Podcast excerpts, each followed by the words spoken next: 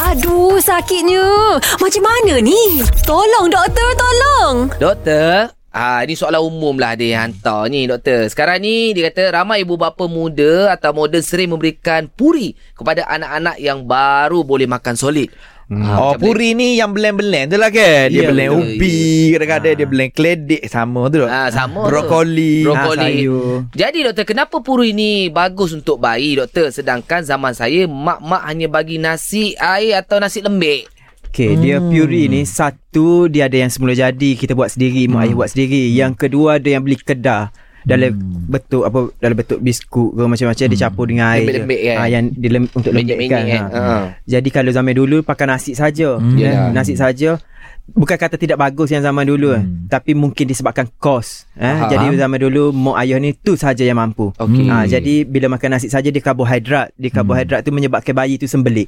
Oh. Ah, dia waktu umur 6 bulan kita dah start latih uh, perut salon pencernaan baby tu Hmm. uh, untuk kenal benda-benda lain. Makanan Hmm. lain. Sebab apa dia kena kenal benda lain? Sebab dia perlukan makanan tambahan, Hmm. makanan lain selain daripada susu. Baik, baik. Ha, dia perlukan vitamin, dia perlukan mineral, dia perlukan karbohidrat juga, dia perlukan macam orang-orang lain yang sedang membesar lah. Hmm. Dia perlukan protein. Jadi waktu tu kita letak benda-benda tu. Yang pertamanya kita letak sayur-sayuran dah dulu. Hmm. sayur-sayuran, ubi apa semua tu. Ubi dia sumber karbohidrat. Hmm. Okey. Sayur-sayuran macam brokoli, Brokoli. Hmm. apa semua tu kita Mm-mm. boleh blend sekali. Mm-mm. Tu ada Okey. vitamin. Hmm. Tapi kita kena kenal eh, ajar perut baby tu untuk kenal benda tu dulu. Ah. Ah, pada peringkat 6 bulan ni kita bagi satu sudu sehari dulu. Ah, Hmm. Ha. Ha, jangan kita terus introduce. ubat, doktor lah. Ya betul. Dan memang ka- uh, bukan kata tidak bagus bagus benda tu. Cuma kalau boleh buat secara semula jadi buat secara semula jadi. Hmm. Ah, Faham. tapi ada juga mak ayah yang sibuk. Dan waktu 6 bulan ni dia kena masuk kerja dah dah habis dah. Hmm. Apa confinement apa semua tu jadi dia beli yang proses. Hmm. Ha, Oh. tapi kalau boleh buat sendiri buat yang sendiri. Lagi bagus. Hmm. Iyalah, iyalah. Ya. Lagi mudah Ya. kan. Bayar-bayar mudah lagi nak beli dah. Mm, mm, mm. Dah runcit tu Syah, mu jangan ajar makan nasi kandar pula anakmu tu. Ya sebab za- zaman sekarang ni Macam ni Dia satu Bila kita buat puri tu Hmm. Dia ada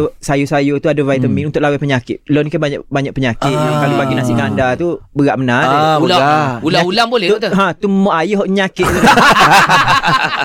Oh, macam tu ke doktor? Nak tahu lagi tentang kesihatan? Dengarkan di Gegar Pagi setiap Ahad hingga Kamis pada jam 7.10 pagi bersama Syah dan Isay.